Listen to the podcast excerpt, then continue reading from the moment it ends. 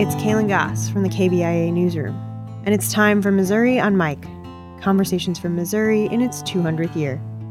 Joyce Slater spoke with the Missouri on Mic team at last year's Missouri State Fair. She's a professional storyteller, and she shared her love of ghost stories. Here's Joyce.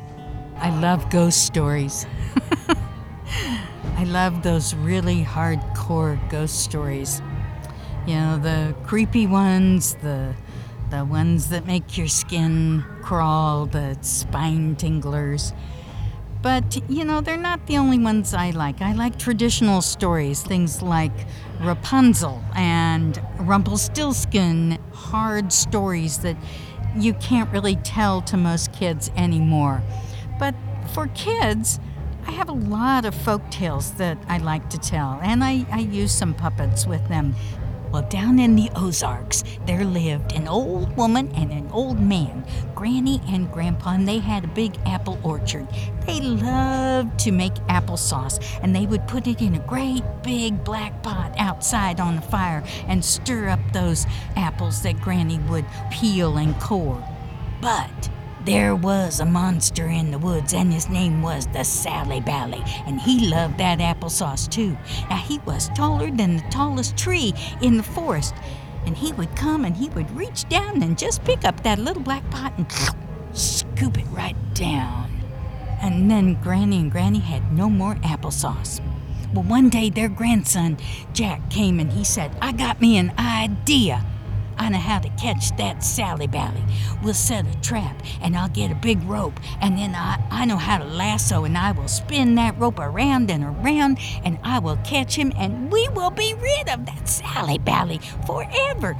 Well, he did that. They fixed up a big pot of applesauce. They put all the spices in, and that Sally Bally, he came a running. And Grandpa and Jack were out there looking for him. And Jack took his lasso, and his rope was spinning and spinning, and he only got the Sally Bally's thumb. And that Sally Bally took his thumb and swung Jack back and forth and back and forth until he popped right off. And then he picked up that black pot and slurped down that applesauce. Now, Jack and Grandpa were scared. They crawled up under that black pot and hid right there. Granny was sitting on the porch, and that Sally Bally said, Where them men folk, I want to eat 'em up. And she said, What? You had to get a little closer, 'cause I can't hear you rightly. He said, um, Where them men folk, I want to eat 'em up. She said, You just have to get a little closer.